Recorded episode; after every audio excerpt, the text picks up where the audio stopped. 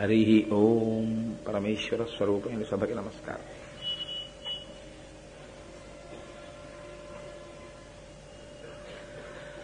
పద్మాసనస్థయో పద్మావతీదేవి నిజవక్షమందున నిలుపుకొనుచు. జనులకు తన చరణములే శరణమని దక్షిణకరము పాదములు చూప. తన చరణములు నమ్మిన వారలకు ఈ భవాంబోధి కటిదగ్నమగునటంచు వామహస్తంబు కటిభాగమున నిడుకొని చూపరులకు సంకేతించుచుండ. పరమ పావన శేష పర్వతము మీద అలరు ఆనంద నిలయమందునను నిలిచి దివ్యమంగళ విగ్రహుండవ్యయుండు కామితార్థములనిచ్చు వెంకటేశ్వరుడు వేట్కా అని. ఆయన గురించి చెప్తూ ఏమంటారంటే వెంకటేశ్వరుని యొక్క మూర్తి వెంకటేశ్వర స్వామి వారు నిలబడినటువంటి తీరు గురించి వర్ణిస్తూ పద్మాసనస్థయౌ పద్మావతీదేవి నిజవక్షమందున నిలుపుకొనుచు. పద్మము నుండి ఆవిర్భవించినటువంటి తల్లి ఎవరుందో ఆ పద్మావతిని తన వక్షస్థలమునందుంచుకున్నవాడై. ఆయన ఆ పద్మపీఠం మీద నిలబడి జనులకు తన చరణములే శరణమని దక్షిణకరము పాదములు చూప. కుడి చెయ్యి ఇలా ఉంటుంది.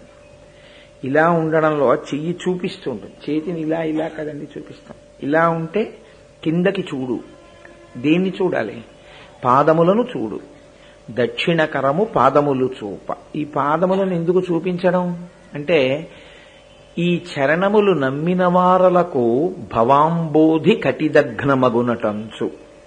ఎవరు నా పాదములను నమ్మి ఉంటారో ఎవరు నా పాదములను సేవిస్తారో వాళ్ళకి సంసారం అనేటటువంటి సముద్రము నడుములోతు మాత్రమే వస్తుంది. సముద్రం అంటే ఎంతమందైనా మునిగిపోతారు. అటువంటి సముద్రము వంటి సంసారము నడుములోతు వరకు మాత్రమే వస్తుంది ఆ పాదములను నమ్మిన వాళ్ళకు. కాబట్టి అలా ఈ విషయాన్ని నమ్మమని వామహస్తంబు కటిభాగముల నుంచి చూపరులకు సంకేతించుచుండ. ఈ ఎడం చెయ్యి ఇలా నడుము మీద పెట్టుకుని ఉంటాడు. అది ఆయన యొక్క సంకేతం. చూపరులకు సంకేతించుచుండ. అలరు ఆనంద నిలయమందునను నిలచి పరమ పావన శేష పర్వతము మీద పరమపావనమైనటువంటి శేషాచలంలో అలరు ఆనంద నిలయమందునను నిలచి ఆనంద నిలయం అనేటటువంటి విమానంలో ఆయన ఉంటూ దివ్యమంగళ విగ్రహుండవ్యయుండు ఆయన దివ్యమంగళమైనటువంటి విగ్రహము కలిగినటువంటి వాడు. ఆయన్ని చూసిన వాళ్ళు పసిపిల్లల దగ్గర నుంచి వృద్ధుల వరకు అందరూ ఆకర్షింపబడమే తప్ప ఏముందండి ఇక్కడ చూడ్డానికి అనేవాళ్ళు ఎవరు ఉండరు. అలరు ఆనంద నిలయమందునను నిలచి ఆయన ఏం చేస్తుంటాడు? భక్తవరదుండు వెంకటేశ్వరుడు వేట్క. భక్తవరదుడై భక్తుల యొక్క కామితార్థములను తీరుస్తూ ఉంటాడు అయితే ఇందులో వెంకటేశ్వర స్వామి వారి యొక్క తత్వమును నిక్షేపించారు ఈ శ్లోకంలో. ఇది నిజానికి చాలా గంభీరమైనటువంటి విషయం. ఎందుకంటే సనాతన ధర్మమునందు దేవతాస్వరూపములకు కొన్ని ముద్రలు ఉంటాయి. ఆ ముద్ర లేకుండా ఉత్తినే నిలబడినటువంటి స్థితిలో ఎవ్వరు ఉండరు. చేతులు రెండు ఇలా కిందకి దింపుకుని ఎవ్వరు ఉండరు. ప్రతి మూర్తి కూడా ఏదో ఒక ముద్ర పడుతుంది. ఇలా అన్నా ఉంటుంది. లేకపోతే ఇలా అన్నా ఉంటుంది. లేకపోతే ఇలా అన్నా ఉంటుంది. ఏదో ఒక ముద్ర. ముద్ర అంటే సంకేతము. ఒక ముద్ర పడతారు. ఆ ముద్ర పట్టారు అంటే అర్థం ఏమిటంటే ఆ ముద్రకి వెనకాతల ఏదో తాత్వికమైనటువంటి రహస్యం ఉన్నది అని గుర్తు. ఆ తాత్వికమైన రహస్యాన్ని మీరు అన్వయం చేసుకుంటే అన్వయము అంటే దాని గురించి తెలుసుకుని మీరు దానిని ఆచరణ పర్యంతములోనికి తెచ్చుకుంటే ఎవరు ముద్ర పట్టారో వారిని చేరుకుంటారు. అదే దాని రహస్యం. ఆ ముద్ర యొక్క సంకేతం ఏమిటో తెలియాలి. ఆ ముద్ర సంకేతం అర్థమైతే ఆయన్ని చేరుతాం అందుకని ఈశ్వర దర్శనం చేయడం వెనకాతల ఉండేటటువంటి రహస్యం ఇది. అసలు నేను మీతో ఒక విషయం మనవి చేస్తాను. కొంచెం జాగ్రత్తగా మీరు ఆలోచించండి. అసలు ఈశ్వరుణ్ణి ఎందుకు దర్శనం చేయడం? నాకు ఏ కోరిక లేదు. ఇంకెందుకు నేను ఈశ్వరుడి దగ్గరికి వెళ్ళడం? అసలు నాకు ఏ కోరిక లేదు. ఎందుకు ఈశ్వరుడు నాకు? ఈశ్వరుడు ఎందుకో తెలుసా అండి? మళ్ళీ ఉపాధిని ఇవ్వడంలో ఆయనే నిర్ణయాధికారి. ఇందులో శాశ్వతముగా ఉండిపోవడం కుదరదు. పునర్జన్మ సిద్ధాంతము సనాతన ధర్మమునకు ఆయువుపట్టు. సనాతన ధర్మం యొక్క ఆయువుపట్టు అంతా ఎక్కడుందంటే పునర్జన్మ సిద్ధాంతంలోనే ఉంది. మళ్ళీ పుడతావు. పునరపి జననం పునరపి మరణం పునరపి జనని జఠరేశయనం. పుట్టినవాడు ఆ శరీరాన్ని విడిచిపెట్టేస్తాడు. విడిచిపెట్టేసిన వాడు మళ్ళీ ఇంకో శరీరాన్ని పుచ్చుకుంటాడు. పుచ్చుకోవడం జీవుడి యొక్క హక్క. పుచ్చుకోవడం వేరొకరెవరైనా నిర్ణయం చేసి ఇస్తూ ఉంటారా? నిర్ణయం చేసేవాడు ఒకడు ఉంటాడు. వాడికే ఈశ్వరుడని పేరు. వాడు దేని బట్టి నిర్ణయం చేస్తాడో తెలుసా అండి? మీ కర్మలను ఆధారం చేసుకుని నిర్ణయం చేస్తాడు. మీరు ఏం చేస్తూ ఉంటారు అన్నది వాడు గమనిస్తూ ఉంటాడు. అది చిత్రంగా కూర్చుని గుప్తంగా రాస్తూ ఉంటాడు కాబట్టి చిత్రగుప్తుడు. అన్నీ గమనిస్తాడు ఇక్కడే ఉంటాడు. ఇక్కడే ఉండి అన్నీ గమనించి కర్మ చెయ్యకుండా ఎవరు ఉండలేరు. ఏదో సుషుప్తి ఎందు తప్ప అసలు ఏ కర్మ చెయ్యకుండా కర్మ చెయ్యడం అంటే ఏ పని చేయకుండా అంటే మీరు నాతో ఓ మాట అనొచ్చు. ఏమండి నేను ఏమీ చేయకుండా కుర్చీలో కూర్చుంటాను. అప్పుడు నేను కర్మ చెయ్యట్లేదు కదా అనొచ్చు. కర్మ రెండు రకములుగా ఉంటుంది. శారీరకము మానసికము. మీరు శరీరంతో చేసినది కర్మే మీరు మనసుతో చేసినది కర్మే. మీరు మనసుతో చేసింది పుణ్యమే మనసుతో చేసింది పాపమే. నేను మనసుతో పక్కింట్లో వస్తువుని నేను ఎలా ఎత్తుకురావచ్చు అని ఆలోచించాననుకోండి ఎత్తుకొచ్చిన పాపాన్ని ఈశ్వరుడు వేసేస్తాడు. నేను యథార్థమే మాట్లాడుతున్నాను. మీరు శరీరంతో ఎత్తుకురావక్కర్లేదు. నేను మనస్సుతో ఊహించకూడనిది ఆలోచించకూడనిది నేను ఊహించడం ఆలోచించడం చేయడం మొదలెట్టాను అనుకోండి. మీరు ఏవి ఊహిస్తున్నారో ఏవి ఆలోచిస్తున్నారో వాడు తెలుసుకుంటాడు. వాడు తెలుసుకుని నువ్వు ఈ తప్పులు చేశావని వేస్తాడు. మీరు తిరుపతి వెళ్ళలేదు. తిరుపతి వెళ్ళినట్లు భావన చేశారు. మీరు తిరుపతి వెళ్ళారని వేస్తాడు ఎందుకో తెలుసా అండి? మనసుతో చేసిన పుణ్యమునకు మనసుతో చేసిన పాపమునకు సమానమైన విలువ. నువ్వు కాశీ రాలేదు కదా? కాశీ వచ్చి గంగలో స్నానం చేసినట్టు భావన చేశావు. అందుకని నీకు ఇవ్వనండవు. మీరు అలా కాని చేస్తే గంగలో స్నానం చేసినట్లు భావన చేస్తే మీరు గంగా స్నానం చేశారనే వేస్తారు. లేకపోతే మీరు ఒకటి ఆలోచించండి. సనాతన ధర్మంలో స్నానం చేసేటప్పుడు గంగే యముని చైవ గోదావరి సరస్వతి నర్మదే సింధు కావేరియో జలేస్మిన్ సన్నిధి గురు ఆయాంతు స్నానం ద్రవ్యానికి సంప్రోక్ష అనవలసిన అవసరం ఏమిటండి? ఆ నీళ్ళు స్నానం చేసేయచ్చుగా? నోటితో చెప్పడం ఎప్పుడూ పూజ కాదు. నోటితో చెప్పినది మీ మనస్సుతో లగ్నమైతేనే పూజ. మీరన్నది మీరు భావన చెయ్యాలి. గంగా యమున సరస్వతి ఏమి పవిత్రమైన నదులు ఏవి ప్రవాహం అవి ఇందు ప్రవేశించుగాక అని మీరు అనుకున్నారనుకోండి మీరు ఒక్క క్షణం ఆగి అలా అనుకున్నప్పుడు తల మీద చల్లుకున్నారనుకోండి మీరు త్రివేణి సంగమంలో స్నానం చేశారనే వేస్తారు. అందుకే కాకి స్నానము వేరు మనుష్య స్నానము వేరు. మనుష్య స్నానము సమంత్రకము. అంటే మనసుతో భావన చేసి తేగలడు. అందుకని మీరు కర్మ చెయ్యకుండా శరీరాన్ని ఆపగలరేమో. మనసుని ఎలా ఆపుతారు? మీరు ఆపలేరు. అది తిరుగుతూ ఉంటుంది. ఇప్పుడు ఈ శరీరమును మనసును ఏకీకృతము చెయ్యాలి. చేసి ఈ రెండిటినీ ఈశ్వరార్చన ఎందు ప్రవేశపెట్టాలి.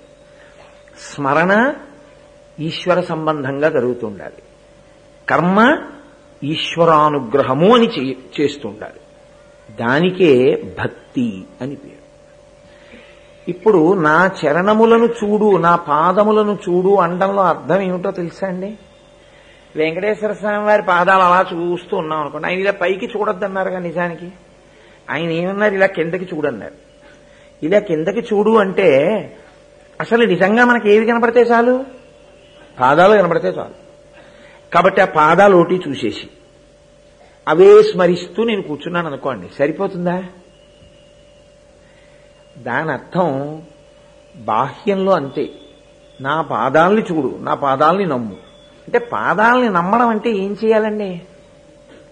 ఇప్పుడు నా మాట నమ్మండి అన్నాను అనుకోండి అర్థం ఉంది నా పాదాలు నమ్మండి అన్నాను అనుకోండి ఏమిటి నమ్మాలి మీరు? మరి వెంకటేశ్వర స్వామి ఏమిటి చెప్పినట్టు పాదాలు చూపిస్తే? మరి కలియుగంలో కలవు వెంకటనాయక అంటున్నాం. అన్ని మాటలు తిరుమల పెడుతున్నాం. ఏమిటి ఆయన చెప్పినట్టు ఏమిటి మనకు అర్థమైనట్టు వెళ్ళి.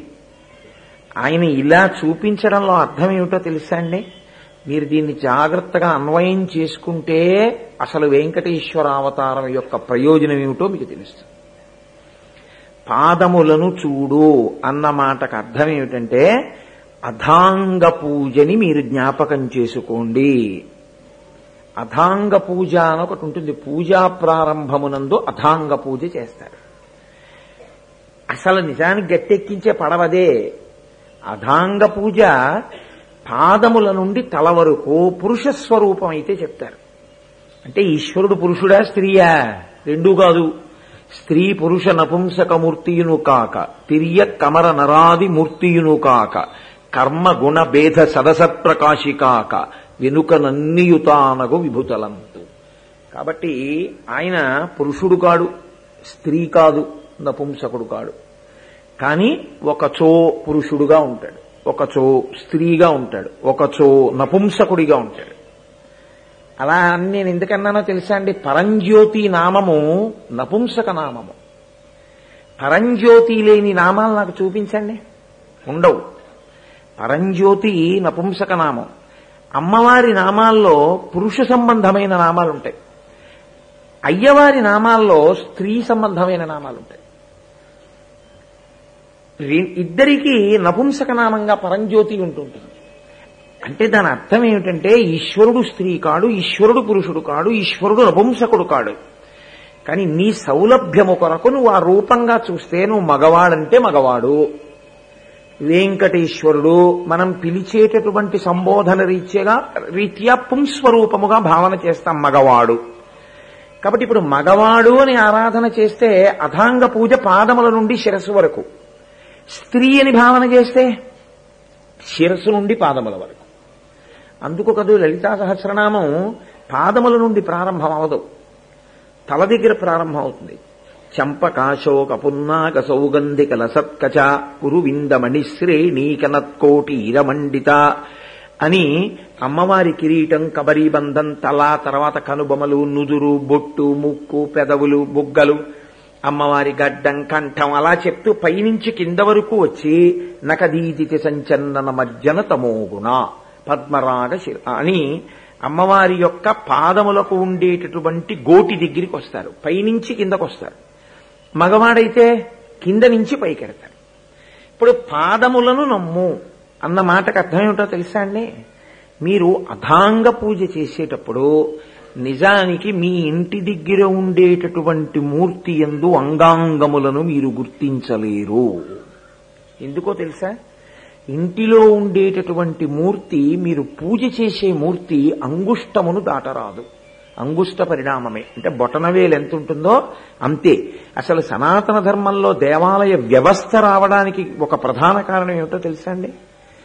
ఆభరణమును మీరు ఇంటి దగ్గర సమర్పణ చెయ్యలేరు. మీరు ఊహచేత తప్ప అసలు ఆభరణ సమర్పణం చేయడం కుదరదు. అమ్మవారికి వడ్డాణం పెట్టాలి. ఎలా పెడతాను? చీమకి వడ్డానం చేయించాలని నేను కంసాల దగ్గరికి వెడితే ఎంత ఆశ్చర్యకరంగా ఉంటుందో. నా ఇంట్లో ఉన్న అమ్మవారికి వడ్డానం చేయించడం అమ్మవారి పాదాలకి నేను మంజీరములు చేయించడం అలాగే ఉంటుంది. ఎలా చేయిస్తాను వడ్డానం ఇంట్లో ఉండే మూర్తి అంగుష్ట మాత్రం దానికి వడ్డానం ఎలా పెడతారు మీరు? కుదరదు. మంగళసూత్రాలు ఎలా వేస్తారు మీరు? కుదరదు. చీర ఎలా కడతారు మీరు? కుదరదు. కాబట్టే ఇంట్లో పూజ ఎందు చాలా ఉపచారములు భావనామాత్రములే యథార్థముగా మీరు సమర్పణం ఒకటే చేస్తారు.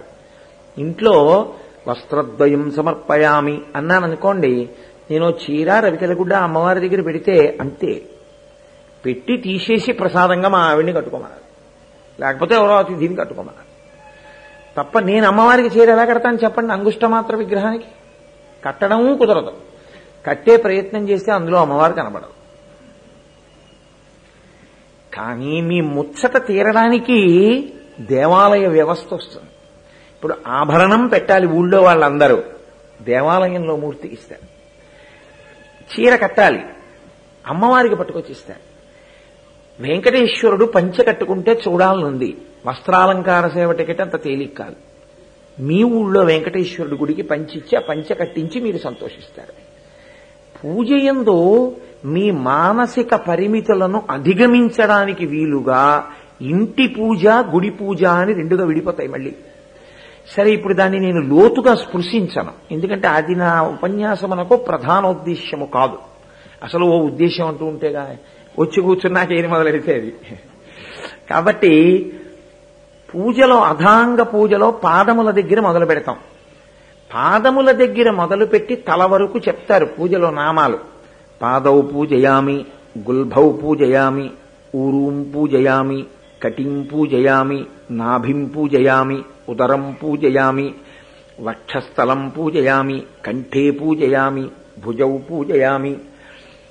తర్వాత అదో కపోలం పూజయామి నాసికాం పూజయామి నేత్రే పూజయామి లలాటం పూజయామి సర్వ శిర పూజయామి సర్వాంగణ్యాని పూజయామి.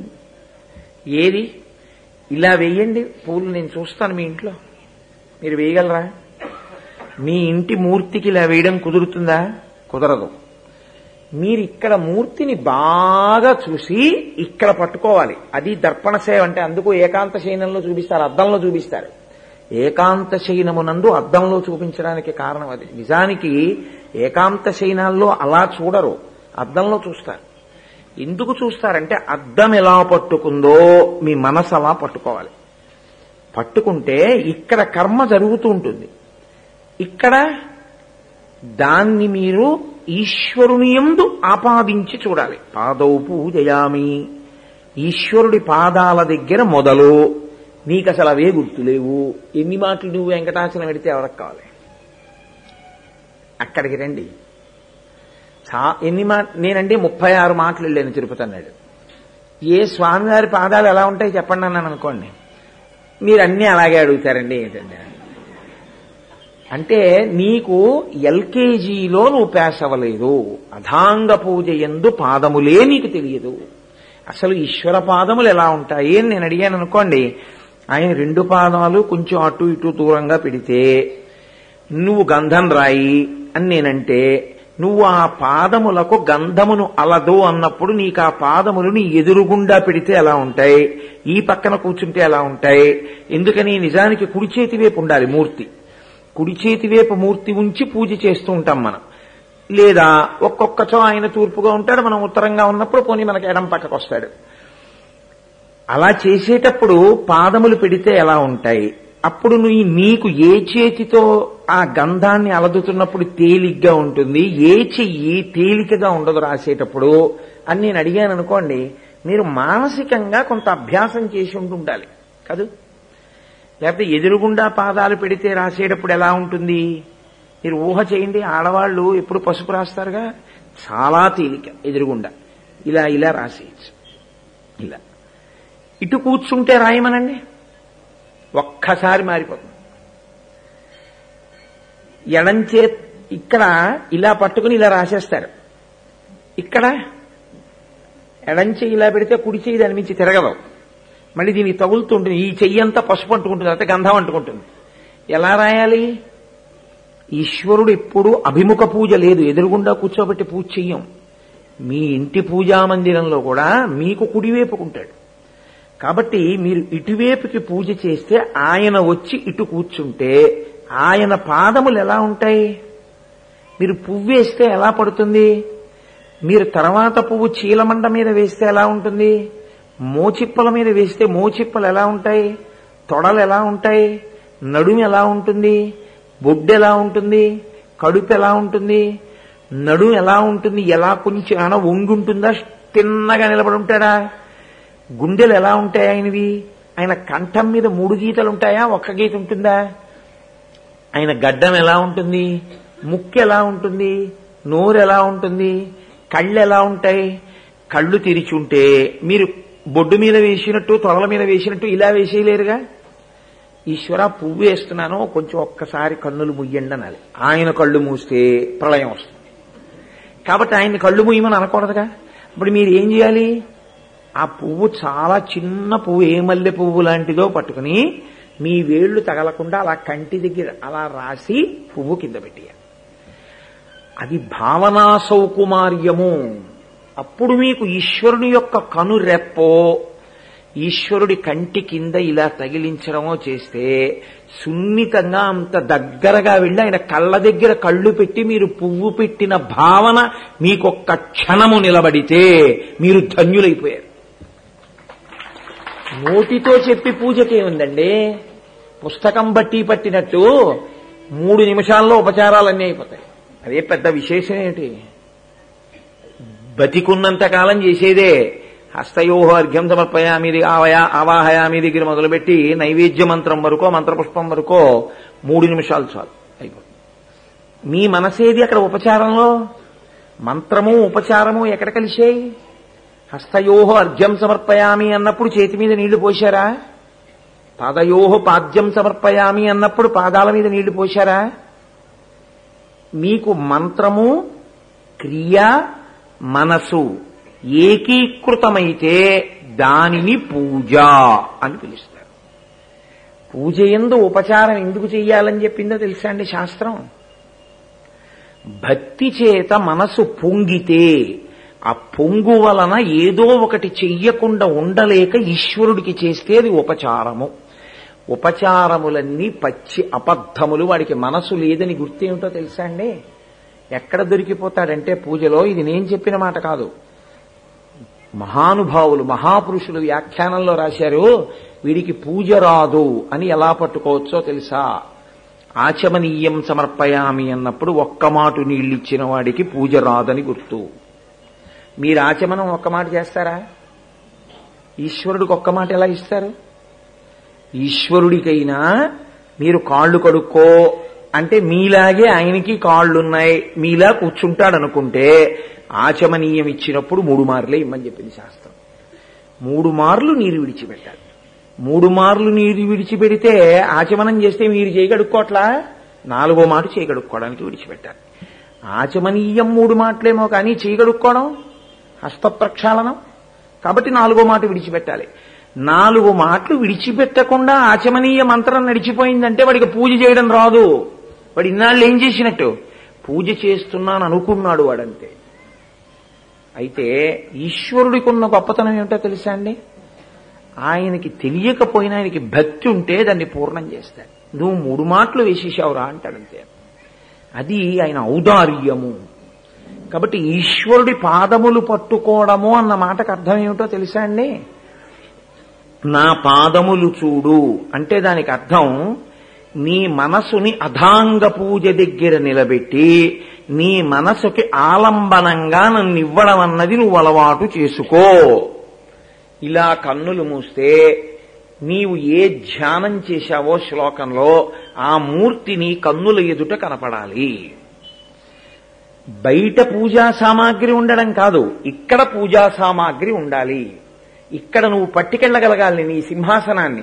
ఇక్కడ నీ యొక్క ప్రధానమైన కులదైవాన్ని కానీ ఇష్టదైవాన్ని కానీ నువ్వు ఇక్కడ చూడగలగాలి. నీకు ఉత్తర క్షణంలో కదలికలు కనపడాలి. లేకపోతే మీరు ఒకటి చాలా జాగ్రత్తగా గమనించండి. నేను మీతో ఒక విషయం చెప్తాను. అందుకని నా పాదములు చూడు అంటాడు. పాదములు కదలికలకు గుర్తు. నేను ఇక్కడి నుంచి వేదిక దిగిపోవాలనుకోండి నాకేమిటి సాధనం? నా పాదములే సాధనం పాదములతోనే దిగిపోతాను. కదలికలన్నీ పాదములే. కదలికలన్నీ పాదములైతే ఈశ్వరుడు కదలకుండా మీ ముందు కూర్చునుంటే ఉపచార సమర్పణమునందు ఆయన కదలికను మీ మనసు పట్టుకోవాలి. నేను మీకు ఒక విషయం చెప్తాను.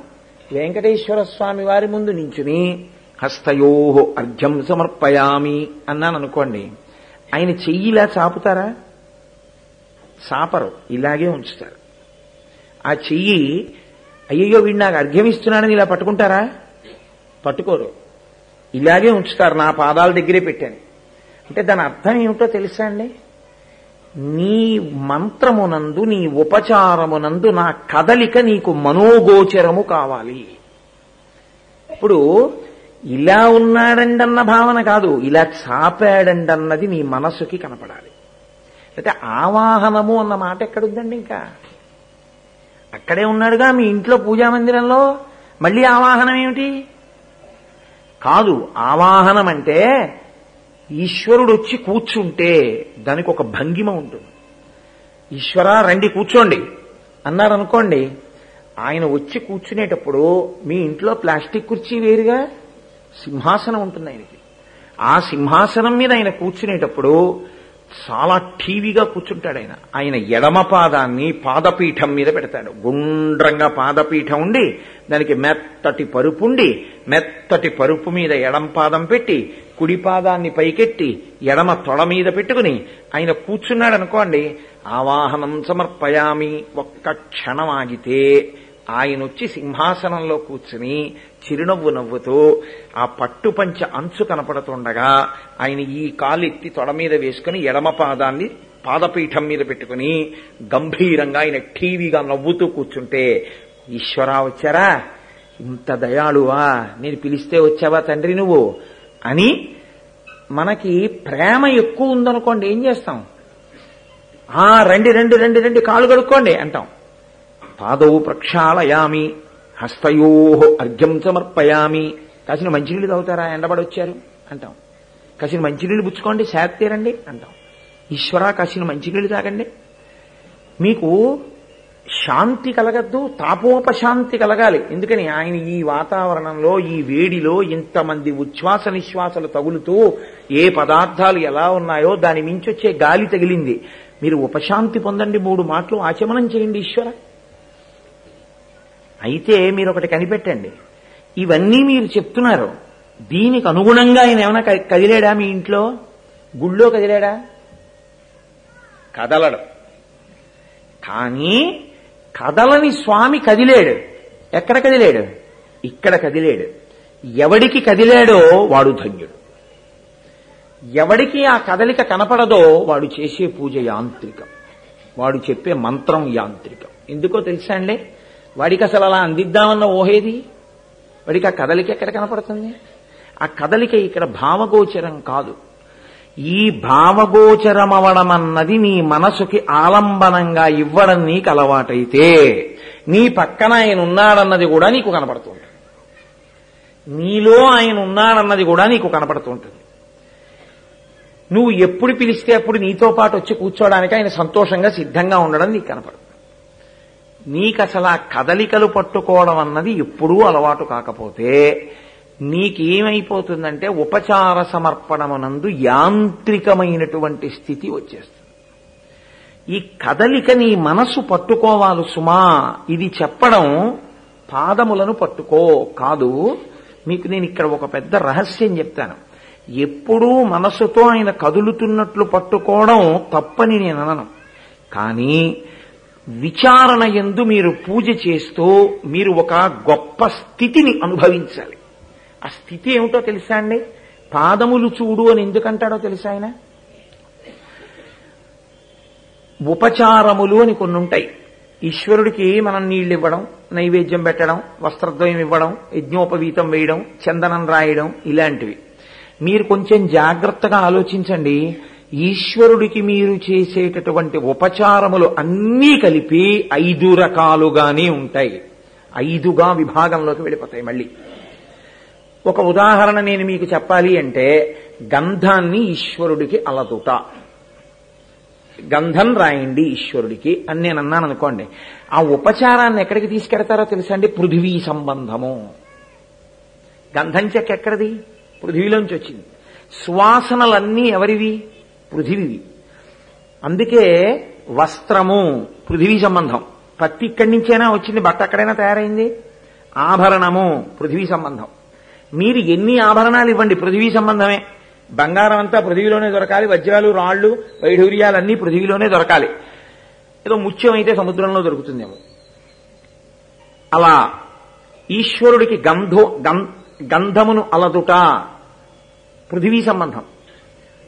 మీరు జల సంబంధము కొన్ని ఉంటాయి నీరు రుచిని తన్మాత్రగా పొంది ఉంటుంది. నైవేద్యము. ఆయన ఆచమనీయము. మధ్యే మధ్యే పానీయం సమర్పయామి. ఇది భావగోచరం అవడం అంటే. మీరు ఎలా గబగబా తింటే మీకు డెక్కి పెడుతుందో గబగబా నైవేద్య మంత్రం చెప్పినటువంటి చోట ఈశ్వరుడికి అలాగే డెక్కి పెడుతుంది. మధ్యే మధ్యే పానీయం సమర్పయామి మంత్రం ఎందుకు వచ్చింది? మధ్య మధ్యలో నీళ్ళు తాగుతూ తినవయ్యా నీకు డెక్కెడుతుందో స్వామి అన్నది నీ ప్రీతి.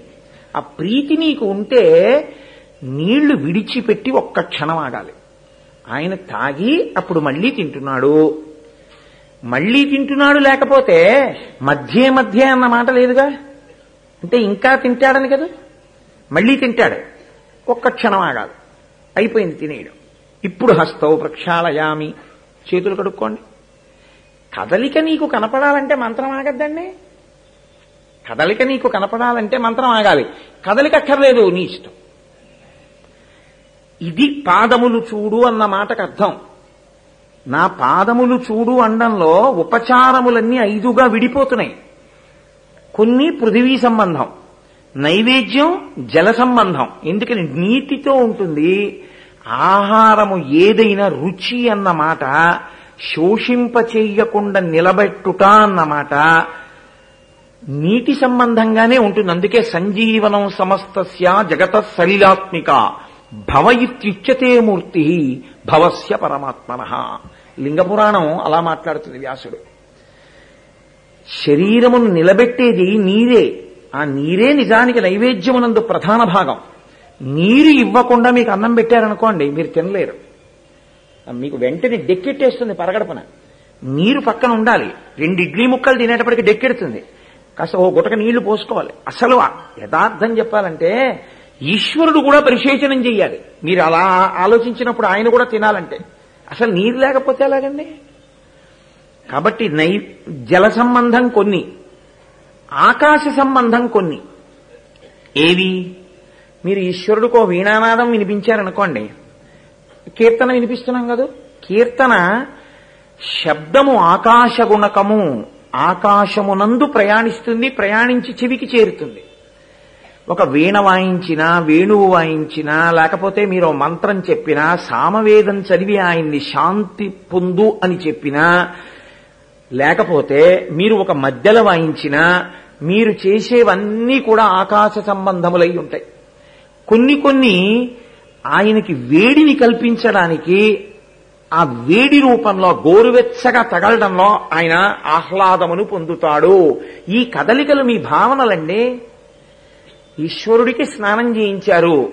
ధూపమాఘ్రాపయామి ధూపం వేస్తున్నారు ఇలాగా. ఎందుకు వేస్తున్నారు ధూపం?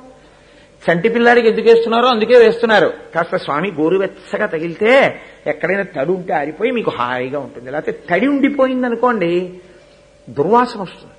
మీరు చూడండి నీరుండిపోయి ఇలా ఇలా అని వాసన చూడండి దుర్వాసన వస్తుంది. అందుని ధూపం వేస్తారు. మనం పౌడర్ రాసుకున్నట్లేమో అంగరాగం మనదైతే. కాబట్టి ధూపమాఘ్రాపయామి అగ్ని సంబంధం. మీరు చేసే ఉపచారములు అన్నీ కలిపి ఐదుగా మారిపోతాయి. పృథివి ఆపస్ తేజో వాయు ఆకాశములు. అన్ని ఉపచారములు ఈ ఐదుగానే మారి ఈ ఐదే ఆయన అయి ఈ ఐదింటితోటే ఆయన ఈ లోకములనన్నిటినీ నిర్మాణం చేస్తాడు. తానే వాటిగా ఉంటాడు. విశ్వము విష్ణు అంతకే ఆయన ఆయిదింటితోటే మిమ్మల్ని తయారు చేశాడని మీకు భావన లోపల కదిలితే ఈ కదలికల వలన మీరు పునీతమవుతారు. మీ కర్మ పునీతం ఎప్పుడవుతుందో తెలుసా అండి?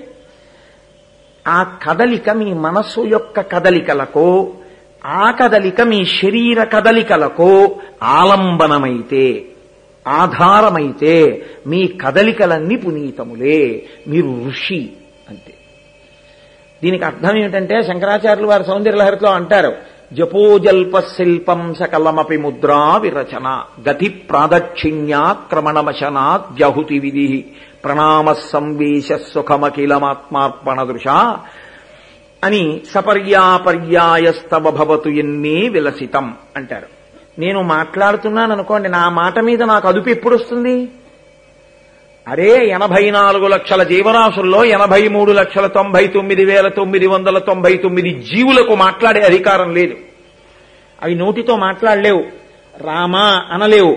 ఈశ్వరుడు నాకొక్కడికే ఇచ్చాడు ఈ అధికారం. నేను రామా అని అనగలను అని మీరు అనుకున్నారనుకోండి ఈశ్వరుడు నాకు మాటనిచ్చాడు కాబట్టి నేను అనవసరంగా మాట్లాడే మాటలు కూడా గమనించి ఈ పాటి దానికి నీకు మాట ఎందుకు అని మాట్లాడవలసిన అవసరం లేని శరీరం ఇస్తే రేపొద్దున్న ఇది నేను మీకు చెప్పింది ఎందుకు పాదములు చూపిస్తాడో మొదటికి రండి. అనడానికి కారణం ఇది పునర్జన్మం. చాలా ఆయువు పట్టు. కుక్క అయిపోతావు పిల్లి అయిపోతావు పంది అయిపోతావు. అప్పుడు వస్తుంది ఇబ్బంది. మాట లేకపోతే మాట ఉన్న ప్రాణి మనుష్యుడే. మాట ఉన్న ప్రాణిగా మిగలాలి. ఆ కదలికలను నీ కదలికకి కలుపు. ఇష్టం వచ్చినట్టు మాట్లాడితే ఈశ్వరుడు గమనించి శిక్ష వేస్తాడు. మళ్ళీ మాట్లాడే అధికారం తీసేస్తే చాలు. కాబట్టి నాకెందుకు వచ్చిన గొడవ? అనవసరపోయి మాట్లాడను. అవసరమైంది మాట్లాడకుండా ఉండను. సత్యం బ్రూయాత్ ప్రియం బ్రూయాత్ న బ్రూయాత్ సత్యమ ప్రియం మాట మీద ఇన్ని శాసనాలో పెట్టాడు ఈశ్వరుడు. మాట ఇచ్చాను కదా అని కాదు మాటని ఇలా ఉపయోగించు సుమా అన్ని నియమాలు చెప్పాడు. ఇప్పుడు నీలో మాటగా వాయువు వాక్కుగా మారేటటువంటి కదలికల ఎందు ఈశ్వరుణ్ణి అనుసంధానం చేశారనుకోండి ఆయన చూస్తున్నాడు ఆయన వింటూ ఉంటాడు నేనేం మాట్లాడుతున్నానో గమనిస్తాడు ఇలా ఎందుకు మాట్లాడావని నన్ను అడుగుతాడు. అందుకే పెద్దలు ఏం చెప్తారో తెలుసా అండి? వాక్కు మీద వ్యాఖ్యానములు మీరు చూస్తే కొన్ని వేల పేజీలు. పెద్దల దగ్గర మీరు వాక్ సంబంధమైన దోషముతో ప్రవర్తిస్తే పాదములు పట్టి క్షమార్పణ చెప్పాలి. అయ్యా నన్ను మన్నించండి పొరపాటు మాట మాట్లాడాను. చిన్నవాళ్ళ దగ్గర మీరు తప్పుగా మాట్లాడితే ఈశ్వరుడి దగ్గర క్షమార్పణ చెప్పాలి. పిల్లల దగ్గర చెప్పవద్దని చెప్పింది. ఎందుకో తెలుసా అండి? మళ్ళీ మీ వాక్యం వాడిని పాడు చేసేస్తుంది. మీరే వెళ్ళి పిల్లాడికి సారీరా ఏమనుకోకరా? అన్నారనుకోండి. నాన్నగారే సారీ చెప్పారని చెప్పేసి వాడు ఏమంటాడో తెలుసా? రేపు పొద్దున్న ఎప్పుడన్నా మీ వల్ల చిన్న పొరపాటు నాన్నగారండి సారీ చెప్పండి. కాబట్టి నువ్వు ఈశ్వరుడికి క్షమార్పణ చెప్పు. పెద్దల విషయంలో జరిగింది. పెద్దలకు క్షమార్పణ చెప్పు నీ వినయం పెరుగుతుంది. వాక్ సంబంధమైన విషయంలో కదలికని శాస్త్రం ఏం చేసిందంటే ఈశ్వరుడితో ముడేసేసింది. నీ కదలికలను అలా పట్టుకో దేనికి భయం? మళ్ళీ ఇది రాకపోతే? ఇది వదిలేక ఇదే వస్తుంది అనుకోకండి చేసిన కర్మలు కదలికలు మనసువి కదలికలు. ఈ రెండు కదలికలను ఆధారం చేసుకుని ఈశ్వరుడు నువ్వు ఏ ఎలా కదిలే ఉపాధిలోకి వెళ్ళాలో నిర్ణయం చేస్తాడు. అంటే మనసు చిట్ట చివర దేన్ని పట్టుకుంటుందో ఆ ఉపాధిని ఇస్తాడు. అసలు కదలికలు ఉండేటటువంటి మనసు ఆఖరి కదలిక దేన్ని ఆధారం చేసుకుంటుందో తెలుసా అండి? ఊపిరి మీద ఆధారపడుతుంది. ఆఖరి ఊపిరిలో ఆఖరి కదలికలో మీరు జీవితంలో ఎక్కువ దేన్ని పట్టుకున్నారో దాన్నే స్మరణ చేస్తుంది. దానివల్ల ఏమవుతుందంటే మీరు జీవించి ఉండగా మీ అభ్యాసము మనసుకి ఏది ఇచ్చారో దేన్ని పట్టుకోవడాన్ని అలవాటు చేశారో దాన్నే ఆఖరి స్మరణగా పట్టుకుంటుంది. మీరిచ్చిన తర్ఫీదే. అన్ని చిలకలకి ఎగరడం అలవాటు. ఒక చిలకకి తలుపు తీస్తే బయటికి వచ్చి ఒక పుస్తకాన్ని బయటికి లాగి మళ్ళీ గూట్లోకి వెళ్ళిపోవడం అలవాటు. కొత్తగా పుట్టిన దూడకి కాడి కిందకి రావడం అలవాట్లేదు. పదేళ్ళ నుంచి బండి కడుతున్న ఎద్దుని రైతు పిలవక్కర్లేదు బండి పైకెత్తి పట్టుకుని అంటే చాలు వచ్చి కాడి కింద తలపెడుతోంది. ఎక్కడి నుంచి వచ్చింది ఈ తర్ఫీదు అది అలవాటు పడింది. నీ మనసు కూడా అలా అలవాటు పడాలి ఈశ్వరుని యొక్క స్మరణ ఎందు. ఈ పంచభూతాత్మకమైన శరీరము పంచభూతములలోకి వెళ్ళిపోతుంది.